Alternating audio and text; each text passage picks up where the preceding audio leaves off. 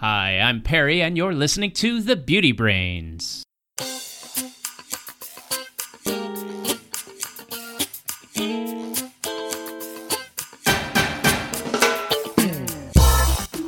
Hello and welcome to the Beauty Brains, a show where real cosmetic chemists answer your beauty product questions and give you an insider's look at the cosmetic industry. This is episode 344. I'm your host, Perry Romanowski, and with me today is Valerie George. Hello, Valerie. Hi, Perry. It's good to see you. On today's show, we got a few questions. Uh, does mineral sunscreen prevent hyperpigmentation better than standard sunscreen? What do we think of the Blueland products? And what do we think of OneSkin products? And finally, when are there too many ingredients in a product? But Valerie, first, some of our chit chat. What's been going on with you this week, Perry? Well, you know what I got going on just today? I'm catching cats. What's happening? Are there more kitties? Yeah, the neighbor's the neighbor feral cat had four kittens. Wow. So then I'm like, okay, we got to stop these kids because there's like 12 cats now. so so I got cages and I've already caught two. Uh, they're they're sitting in my basement and I'm gonna take them to get fixed tomorrow. Oh, are they friendly to you? Uh, these ones are way feral, so no, they're not friendly at all. I still got to catch two of my friendly ones, uh, but they are a little brighter. They don't just go into the cages. So. Oh, so these would be out. more of like a catch and release scenario. Oh, yeah, they're all catch. So you, the thing you do is uh, they call it TNR, trap, neuter, and release. So you catch them. Uh, if they can be adopted, sometimes they'll they'll keep them, but usually they catch them. They clip their ear after they neuter or spade them, and then we let them go right where we got them. So um, you try to minimize the stress. Yeah, that's true. Dogs uh, don't get their ears clipped. Uh, I mean, well, they're not TNR. They're usually uh, homed. Dogs want right. be with someone, but they get a little blue tattoo on their belly.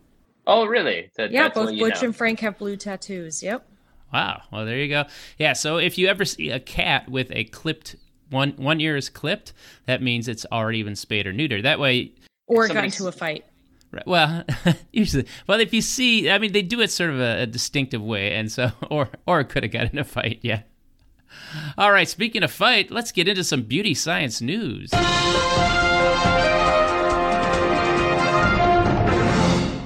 I saw a really cool article from Virginia Tech that they are creating soap from plastic waste. Really? So they just what take plastic, melt it down, and somehow turn it into soap? Uh, yeah, the method they heat long carbon chains in plastics, then quickly cool them, and it forms some kind of soap. But I have a lot of questions. Yeah, like if this if, if plastic is this easy to turn into soap, why don't we just do it with everything? Yeah, and what uh, what are the byproducts from this heat production process? Usually, when you heat plastics, there's some byproducts that you know are not too good. Yeah, because that's all like the additives that you put to the plastics. Because you know the polymers are pretty good on themselves, but you have to if you want them to be moldable and shapeable and have a certain rigidity, you have to add extra chemicals. That's where something like BPA goes into your plastics. I mean, there's a reason the ingredient is in there. It's not just in there to scare people to death, because but it actually has a function. Yeah.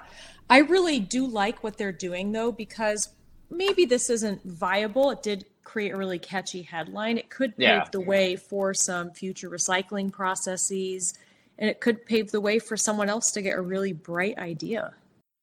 Yeah, this is kind of in line with what they call uh, upcycling, right? You take something that's already been used and you turn it into something more valuable, I guess. Well, it's interesting that this article came out in the same week that Lego has announced that they're actually not going to make Legos out of recycled plastic. Really? Yeah, um, they did an analysis and determined that it actually creates more of a carbon footprint to recycle plastic into Legos. Well, wow. So they're just going to keep going with the virgin plastic, I guess. Well, it's supposed to be better for the environment according to the metrics that they ran. Uh, so, anyway, well, this, you know, I think this article is very cool about what these students did with the soap. Uh, but, you know, I still think there's a lot to be taken into consideration here. I wonder if you make a soap bar out of little Lego pieces, if you can react it like this and turn it into actual soap. Oh, that'd be cool. Gosh, I feel like I was such a positive Polly and a Debbie Downer in the same same news article. Absolutely. Well, it's good to see somebody doing something with plastic. I think plastic is the big problem of our age, although we got plenty of big problems of our age, so uh, that's just one. It is one of the biggest, though. I know. What can we do about plastic? There's there's not much um, because it works so well. Ah, boy. Well, tough, complex issue. Indeed. You know, another tough, complex issue is uh, animal testing. Oh, really? And it turns out there's movement afoot in the United States to uh, ban animal testing. Now, in cosmetics. In cosmetics, right? Um, Loophole. Right, right. It's called the Humane Cosmetics Act. It was introduced to the U.S. House of Representatives uh, this year. And it was interestingly, it was introduced by people of both parties, Republicans and Democrats, which usually doesn't happen. Not yeah. at all. But they've been working on this uh, legislation since 2015, and I think it's going to they're going to try to mirror what happens in the EU. Uh, so the idea is to you know protect animals from unnecessary testing, uh, banning the production of sale of animal tested cosmetics.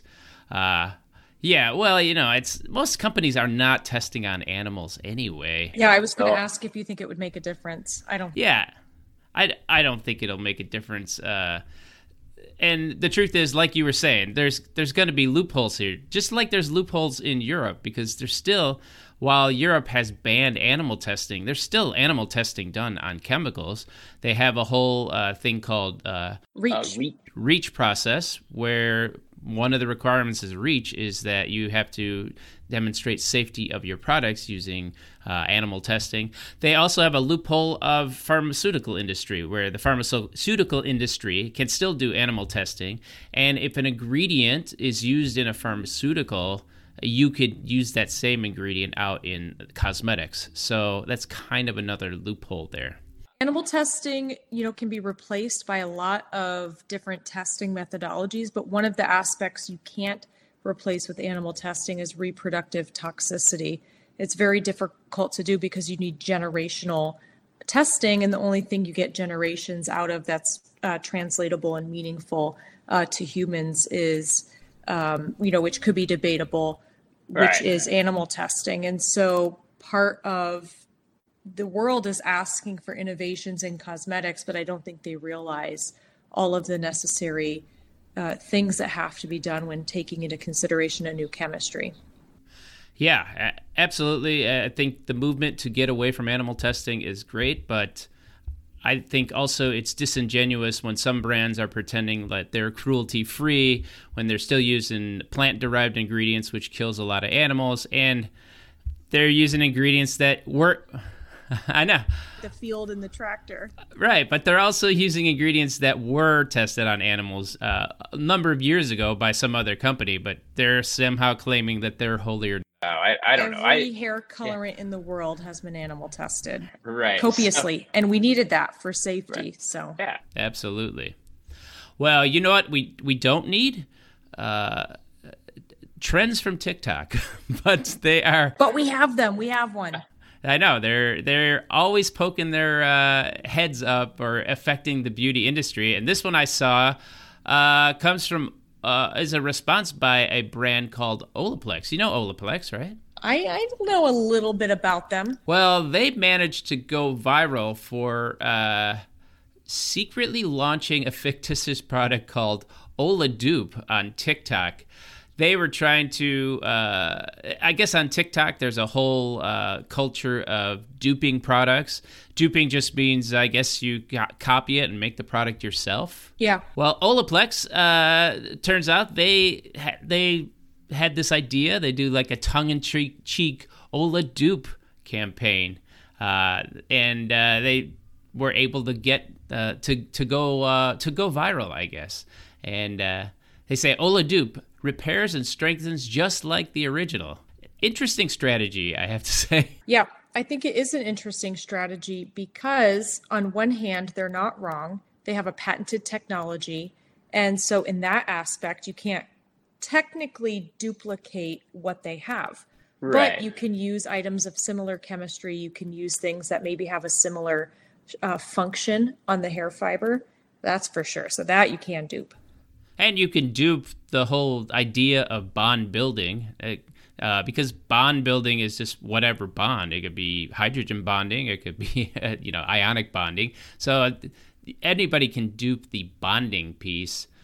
Now that I can agree with because there are a lot of companies who mimic the branding style, the Plex, yeah. although arguably the term Plex is not original to them because I worked at a brand. Oh yeah, Sudaplex, of course. There's just one thing I will say about it. It's the strategy can be a little precarious because this seems to me it's going to just encourage other people to do their own uh, dupes and spoofs on the same brand. I you get to a point where you know Olaplex becomes the same as something like Xerox or liquid paper or something or whiteout or whatever, and they could lose their I don't know. Could they lose their branding like that? I, I don't know. Like Olaplex is the new band aid. Right. exactly. so interesting strategy. Mm. All right. Shall we move on to uh, some questions? Kashinya. She says, Hello, Valerie and Perry. Thank you for this podcast. She wanted to know was there a transcript available for episode 312? That was the repeat episode I did. Uh, I, I was traveling, so I did not get that, but I will put that up for the patr- patrons. Uh, but she said, if not, could you remind us of the dry oil that Valerie mentioned using for the body? Do you have a dry oil you like to use for the body? Well, no, I don't recall what I said in that episode because I usually have like a favorite oil of the moment. But yeah. one oil that I really love that feels uber, uber dry is milk thistle seed oil. All right. Milk thistle seed oil. Uh, go get some today. and you can get some on simply-ingredients.com. That's my website. Um, I'm just kidding. Uh, but anyway, Wait, you're not you're not kidding. You you can actually get that. So, so that's uh, we we uh, we are uh, shameless plugs of our own stuff is perfectly fine on this show. Usually plug myself. I just thought it would be funny. no, I I'm all for it. All right. Speaking of all for it, how about we do some beauty questions? Our first one comes to us from Alexandra, a patron. Hello, I've heard tinted mineral sunscreen can help prevent hyperpigmentation and melasma better than standard sunscreens. Is this proven or is more research pending? If this is proven, would layering a tinted moisturizer and a plain mineral sunscreen have the same effect? I'm trying to avoid buying a new product. Thank you, Alexandra. I wonder where this came from. Uh, I mean, I guess it probably came from some marketer of mineral sunscreens trying to differentiate themselves from from the inorganic or the organic sunscreens. well, sunscreens, believe it or not, Perry, there is some market, uh, not market, there is some literature available where really? they have looked at the different uh, wavelengths that mineral sunscreens versus organic sunscreens uh, play into. And they have found that, and we've talked about this on the show before, mineral sunscreens do offer um, a lot of visible light protection. And they yeah. have found that it's not actually just like zinc oxide and titanium dioxide, it's the iron oxides as well that help us, you know, scatter some of this light and can reduce uh, the effects of hyperpigmentation from the blue light wavelength specifically. Wow. Well, I did not know that. Um, so that's interesting. So you're saying that some of hyperpigmentation and melasma is caused by visible light, which is better scattered than by mineral sunscreens than by the uh, the in the organic sunscreens or the chemical sunscreens. Uh, yeah, because those are focused mainly on UVB and UVA rays, whereas things like titanium and zinc oxide, well, you can see it since they're uh, they reflect white light. Um, you can actually see that on your skin. That's why that's how hard to blend those things in because uh, at least some of that is uh, reflecting um, visual light, uh, although you know it does absorb light also.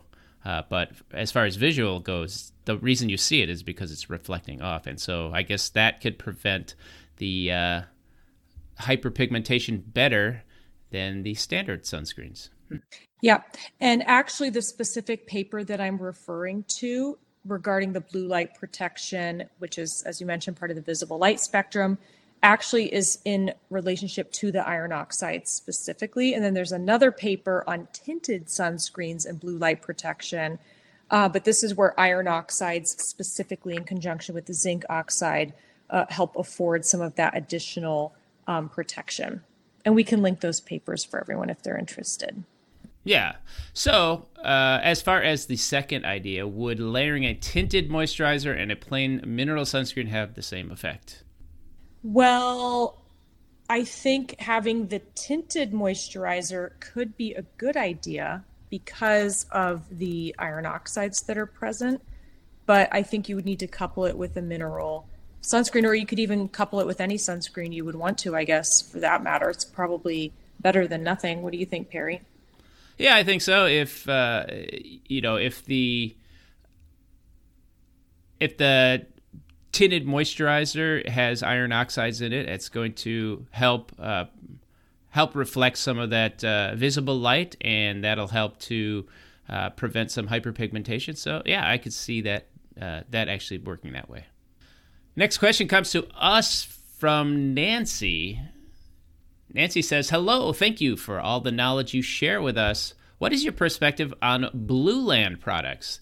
They sell the tablets for soap and household cleaners and more, and you mix them at home with your own water. So that's blueland.com. Thank you both, Nancy.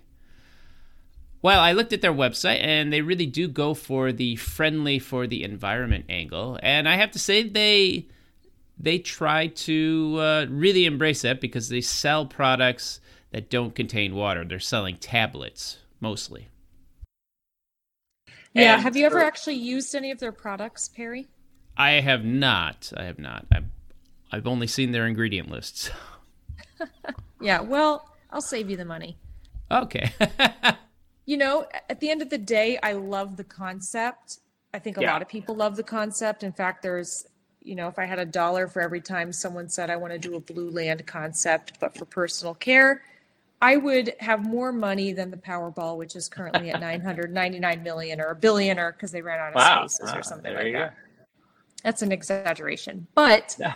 um, you know the technology is very limited. Uh, the reality is, cosmetic products require a lot of water, and this is to help make them aesthetically pleasing to help right. solubilize the other ingredients that you need to use, uh, etc. And it's very difficult to just say, well, I'll just exclude the water and stick everything else in because in manufacturing, you have heat, you have pressure, you have right. excellent mechanics from the equipment, and you can't just pop everything you've ever used dehydrated back into water and have it be the exact same.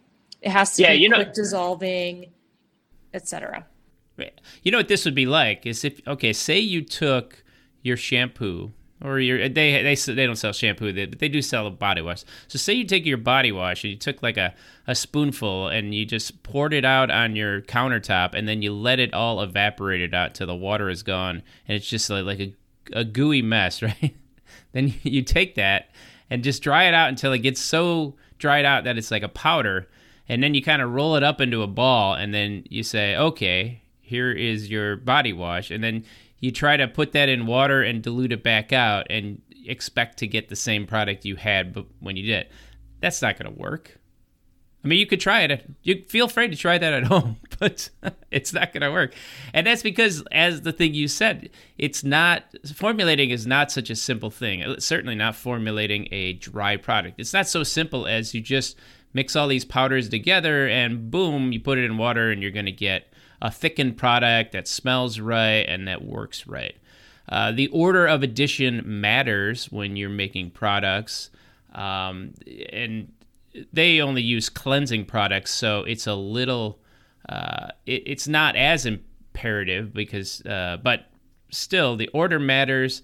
Uh, the way that ingredients blend together matters, and when you're making a tablet and you have to get it to dissolve well enough to be dispersed, you you have to change the formula of that tablet from what it would be as a regular body wash or shampoo because you need to have ingredients there that are going to break up uh, when they're solid, and they're going to properly break up that solid, and that just changes the chemistry of it all. Yeah, I mean, are the products fine? Yeah, I'm sure they're fine. Um, I, you know, I've used them. I think that you can get better aesthetically pleasing, functioning products that are not a dissolvable type aspect. Uh, that's just yeah. my personal opinion. And I know from formulating them how hard they are and uh, how limiting they can be. So, my personal preference is eh, at the end of the day, the amount of water you're consuming um, or throwing away, you know, while you let your shower warm up, or, you know, there's right. ways that water could be saved that would be more impactful. And two, at the end of the day, just because there's no water, here doesn't mean there wasn't some kind of heat or water or energy used in the production um, of the powder as well. Now, I'm not saying that's specific to Blueland, but um, it may not totally be a waterless uh, concept. Maybe they had to use water to heat up the tanks to produce some of these ingredients and that kind of sure, stuff. Sure, sure. Absolutely. There was one other thing that I found interesting and uh, their whole one of their spiels is that they are trying to eliminate plastic and re- reduce the amount of plastic in the world, which I think is uh, very laudable. Uh, good for them. Very admirable, especially given our earlier conversation. Exactly, but I will add that they're a little bit, I don't know, a little bit misleading here because they sell a bottle, and I looked at the bottle, the picture of the bottle, I'm like you know, that sure looks like a plastic bottle. and so, so at, their idea is that you have a, a, bottle that lasts forever, and then you're supposed to refill it, and you know, get the tablets again, refill it, and use it over and over. Okay, but that bottle is made out of plastic. Now, the misleading part to me is you. Say, I I looked. What's what's the bottle made out of? They said that their bottle is made out of Tritan. Mm. So nowhere did they ever say it's plastic. But then I say, oh, oh, Tritan. Tritan. What is Tritan? Well, Tritan is plastic. it's just it's just BPA free plastic. So yeah, okay, you're making you're selling plastic bottles still. So you know, I But doesn't Tritan sound better? A little more misleading, but it sounds pretty cool. it does sound cool. Well, good luck to them and I you know, I I'm I'm sure the products are fine. I think aesthetically they're not going to be as good as something you'd go to the store and buy. Yeah. But you could you can get used to anything. I mean, they're using disodium cocoyl glutamate and they're using sodium cocoyl isethionate. I just don't see that these products are going to take over the world, but they might take over a tiny portion of the market. They're going to take over a bathroom, that's for sure. they will. Hey, we got another question from someone on Patreon. Yeah, if you want to support the show on Patreon, go to patreon.com slash thebeautybrains and subscribe at any level. Patrons get a higher priority to get their questions answered, and they also get a transcript of the show. All right, this one comes to us from Amy. What, is, what does Amy want to know? Amy says, I've been seeing a lot of ads about OneSkin. They state they have a proprietary peptide in their products that actually works. The products are a little pricey, so before I invest, could their claims be true? Could their claims be true? Well, their claims are OneSkin. What's their what's their main claim? You know what's interesting, Perry? I actually had another person ask me about this very recently. So really? they must be pushing the ads hard. I don't know how this other person found out about OneSkin uh, but they asked me about it. And now this other person is saying they're getting ads. Uh, have you looked into their uh, special OS 01 peptide? I haven't looked into specifically their peptides, but I have looked into peptides in general. And, you know, I'm, uh, uh you know, there's a theory there. Uh, but as far as effectiveness and finding anything, I think you'd be hard pressed to find effects of peptides uh, when delivered from a moisturizing product because the effects you're getting from the moisturization of your skin is going to overwhelm anything you might notice from the peptide. That's just my opinion.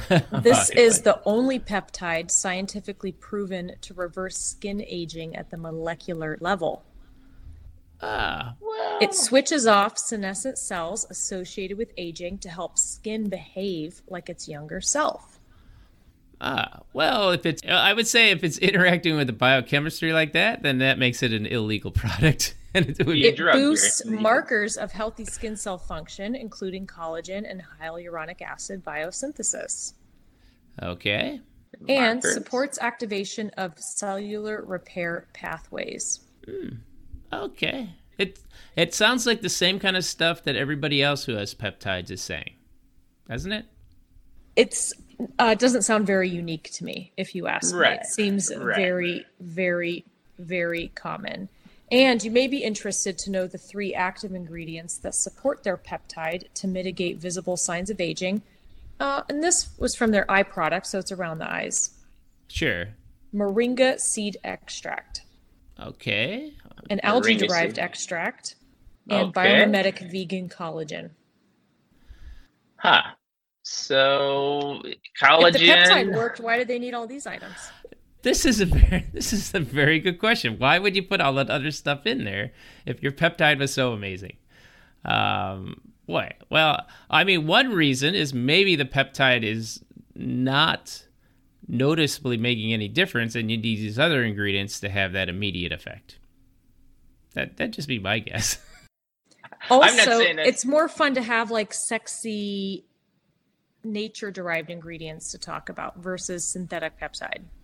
Sure, synthetic synthetic peptide could be a hard sell to the nat- natural enthusiast uh, products, but so as far as the as far as the products go, I'm sure the products are perfectly fine moisturizers or whatever, right? Don't you think? End quote. They're per- I'm sure they're perfectly fine. Classic.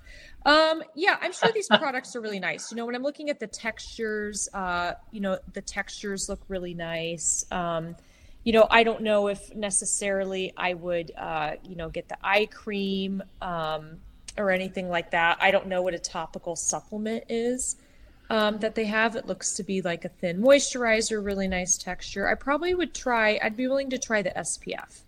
The SPF looks nice. Sure. I mean, they get their face topical supplement. I'm looking at the ingredients. We got glycerin. We got uh, sorbitan olivate, cetyl olivate, squalane. Uh, you know. Well, it's a, a lamellar emulsion, so it does have good delivery of actives. Lamellar emulsions are known for that. Hyaluronic acid, niacinamide. I mean, you got everything in here. Why, why, why do you need this? And you'd still need the peptide? Like, come on. And I would say uh, the the body one is probably you know it's ninety nine bucks, and uh, it looks to be similar ingredient list to the face uh, topical supplement.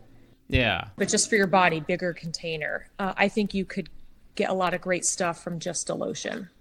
Yeah. Uh, there is one other thing I noticed on this uh, this their their business model. They have a subscription. Um, Oh, which uh, they have they have two options. One is the subscription, and then where there's a one one time purchase. Um, I I find subscription models a bit dubious in the uh, beauty industry. I don't know. Well, it's a good upselling technique. Uh, you beat it. It's a uh, a good technique for keep people to buy stuff that they, they don't want anymore, and they overbuy stuff. So, but uh, yeah, so I'm always forget weary. to cancel. I hate when that happens. Right, right, exactly. Do you, do you, if a product is so good, do you need a subscription to it to make you go get it again? I don't, I don't know. Yeah. But I might be in the minority on that one. Maybe some people like subscriptions for beauty products. Well, I, you know, I think if it's something you know you use, you know you love, you know you're on repeat, it is super convenient. Um, but the reality is, most people, I don't think, go through the same product consistently. So then right. you maybe end up with a couple. Uh, you know, I'm. It's hard for me to say, but if there's probably a couple things I'd buy on subscription. Yeah. Okay.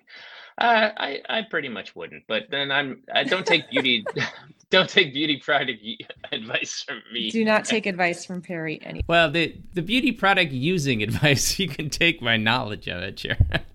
But as just to get right back to Amy, she said, "Could their claims be true?" I, I think their claims are true. I just didn't see anything impressive about their claims that you couldn't find in some other better price products. I agree. Well, we have time for one more question. Sean from Patreon. Hey, Sean. Thanks for joining. I, I know I know the name Sean. I think Sean's a, a supporter of my ingredient company. Oh, nice. Yeah. Sean says, Hi, Beauty Brains. I'm a big fan of your show. After listening to you, I've become more of a skeptic and cynic, which I love because I'm also a cynic. That was me. Yeah, That was I, I, I don't, not sure I want to create cynics of the world, but skeptics good. yeah, I don't mind. Okay, back to Sean quoting her. I have a question. At what point do the myriad of additional ingredients in a beauty product just amount to nonsense? My understanding is that typically the first five ingredients listed constitute approximately 90 to 95% of the product. So, why do manufacturers continue to add a plethora of other components? Is it merely to affect the product's sensory attributes like spreadability and feel? Additionally, I recently came across a product that seemed incredibly simplistic yet had a hefty price tag. I was floored. Could you provide some insight into why such simplistic formulations might be sold at premium prices? Dr. Sturm, super anti aging eye cream, $210. Whoa. Thanks, Sean. Whoa. All right, wow, she's a, she's got a lot of questions here, a lot to unpack, uh, but I'm happy to do it. So first of all, let's get to that first question. Um, typically, the first five ingredients listed uh, uh make up 90 to 95 percent of the product. Uh, I think that's probably true. Right. I would say like 85 to 99.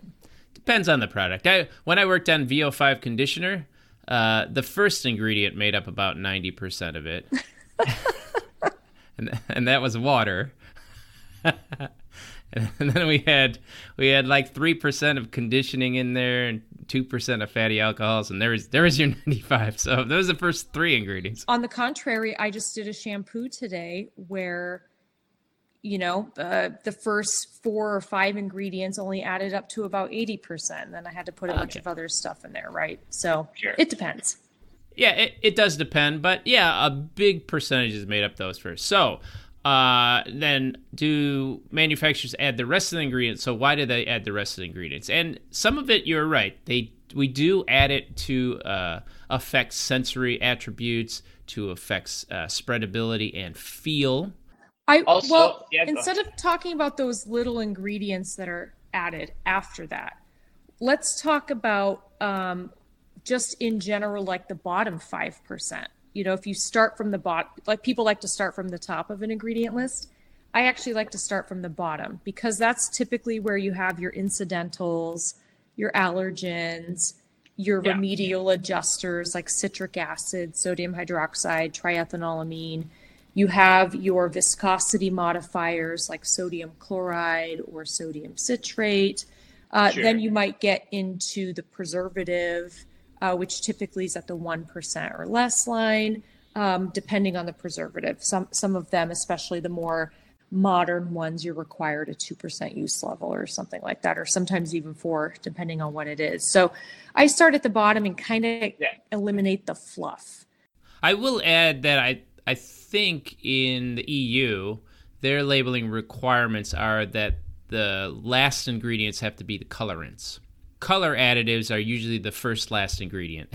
but coinc- coincidentally, color additives are uh, except for color cosmetics, but even regular personal care or standard products, um, body washes, lotions, shampoos, and such, the colorant is certainly going to be the least amount of volume in there because you know for colorant you're adding what 0.0002 percent very little. gets dark yeah. very fast. Yeah. It does. Yeah. It does. One time i was carrying a box of uh, powdered dye that you know we use a pinch to go into like 3000 gallons of shampoo.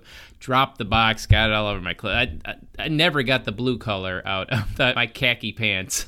I know. Even just opening the lid you will find blue everywhere for days. It's horrible. For sure the colorant's usually the last first ingredient, first last ingredient. Yeah, so I would say for the most part, the really, really bottom things in an ingredient list are the functionals, the things that you're legally required to disclose. Right. Somewhere right. in between the top five and those is where you do get some for spreadability and feel, but sometimes also for marketing. Right. Well, often for marketing, when you see a really long list, uh, those things are in there for marketing. For sure. Uh, Yeah, and uh, and the marketing is the ingredients are put in there because here's the reality: people buy products when there's more ingredients listed than when there's less. You know, you know, people say they don't want a lot of ingredients, but when you look at what do they buy, they're buying uh, ones that have all these ingredients in them. So that's why marketers keep putting them in there because marketers need something to talk about with their products. They you know everybody knows it's the first five ingredients that make the product uh, have the the functional benefit or the way that it feels uh, but that's not why people buy them no like nobody wants to buy this product because it has glycerin in it like everybody has glycerin in their product so you need other ingredients we call these claims ingredients uh, for the marketing people to hang a story on and get you to buy it Exactly. She does note that she has come across some simplistic, expensive products. Why would such a simplistic formulation be sold at a premium price? Oh, there's a, there's a simple answer to that. Uh, I think there's one simple answer, but go ahead. What's your cover? I already know it. You go first. All right, my one simple answer is because people buy it. The marketing commands it. no, I mean if you, it's it. You know what it reminds me? It reminds me of the handbag market. I look at like handbags, like what a Louis Vuitton. It's it's a handbag, but why, why is somebody buying? Perry, there's a That- difference between a Louis Vuitton and a Mossimo a bag you might from get. Target. Um, Might you get at Target, right? What? No, I mean Huge functionally- difference.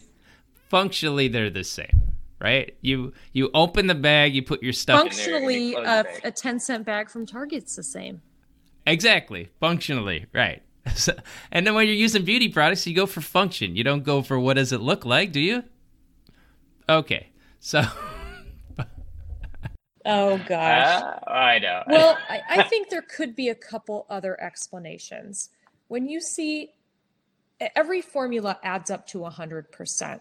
So, in my mind, I'm a simplistic formulator. I like to use as few ingredients as possible. And the ones that I do use, I like to use at meaningful levels, things where you actually notice what they're imparting to the formula versus putting 50 things in at swizzle dust because you only get 100%, right? So if I had two actives present, assuming the actives had some efficacy, you can use a lot more of that in a formula that only had a you know a couple of those in it to add some pizzazz versus a formula that has 50 things in it because you still have that 100% to work out of. So for me, it could be explained by the simple formulation has efficacious levels, yeah, high quality, expensive ingredients. Like for example, ceramides, very, very Yeah. expensive. Peptides, Like a very, thousand very dollars? expensive. yeah, thousand dollars, uh, you know, a pound or whatever. Like a huge amount compared to like fifty cents a pound for some of your surfactants. you know, uh, for example, peptides can be a couple thousand, five thousand, ten thousand dollars a pound. Yeah, It's Very crazy. expensive. And you're Right. using them at small levels, but they do impart a lot of price. Even something like hyaluronic acid, that's actually a really expensive ingredient. It seems so Yeah. ubiquitous, but it actually is is not cheap. Just before we move on, you used the term swizzle dust. Swizzle dust, that's what we called it. Oh, okay. Yeah, at my previous company, we called it I swizzle dust, it- fairy dust. Fairy dust. Uh, I I used to call it woofle dust. Uh, that's uh, but basically, the common factor is dust. It does seem like the pixie dust. Or yeah, exactly. It does. Now, but let's be real. Um, the reality is most ban- brands are probably charging a premium because they either don't have a good cost of, uh, strong cost of goods that makes them profitable, or uh, they just can because they're uh, positioned to be a more premium brand. Yeah, um, it's even though their the product branding. might cost, you know, the same as you know a more mainstream brand like Clinique or something like that. I will add that there is there is a cost differential when you're a smaller company and you you could make the same product as a big company. The big company could make it for a lot less money than you. I remember I I went through the process of launching a shampoo brand and when I worked at the big company, I could have made the same formula for you know, 50 cents a bottle. Mm-hmm. But on my own, getting a contract manufacturer, I couldn't make a bottle for less than $4 a bottle. Mm-hmm. Uh, even though it was exactly the same. And so there is this economies of scale, and there is a difference between big companies and small companies what they charge. So from that aspect, that's one of the uh, reasons for a difference in price. Now, that's not a difference in price of say uh, a twenty dollar uh, eye cream versus a two hundred dollar eye cream. there's there certainly has very little to do with formulating, but that can have some impact on it. As an aside, going back to the Dr. Barbara Sturm Super Anti Aging Eye Cream, I think the 95% rule stops after the eighth ingredient.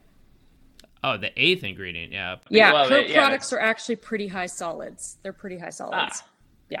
I see, but it has that uh, uh, lactobacillus ferment extract preservative in it. So yeah, there you go. That's actually a really nice. Uh, ing- that one's not a preservative. That's a really nice. Oh, isn't it? Oh, gotcha. Thinking oh. of the Leuconostoc radish root ferment filtrate. You are, yeah. Actually, that's down a little bit the lower. other ferment. List, yeah. yeah. The other ferments. yeah, I love ferments. Don't even get me started. And actually, we can't get me started because that's the music. That's all the time we have that's for right. today. Yes, this this episode is certainly fermenting now. well, thanks everybody for listening. If you get a chance, head over to Apple Podcasts, leave us a review. That's going to help other people find the show and ensure we have a full docket of beauty questions to answer. And if you have a question, just record it on your smartphone and email it to us at thebeautybrains at gmail.com and you get your voice on the show. And if you're a patron on Patreon, we're going to prioritize your questions and maybe you'll be on our next all patron Patreon episode. That's right. And you can get a copy of the transcript. So just go to patreon.com slash the thebeautybrains and subscribe. Don't forget to follow us on our various inactive social media accounts. On Instagram, we're at the Beauty Brains 2018. On Twitter, we're at the Beauty Brains. We have a Facebook page and hopefully never a TikTok, although we do have the domain name. We do have it, and someday I might be inspired to do it. Well, thanks again for listening, everyone, and remember be brainy about your beauty. Thanks, everyone. Now I gotta go take some cats out of a trap.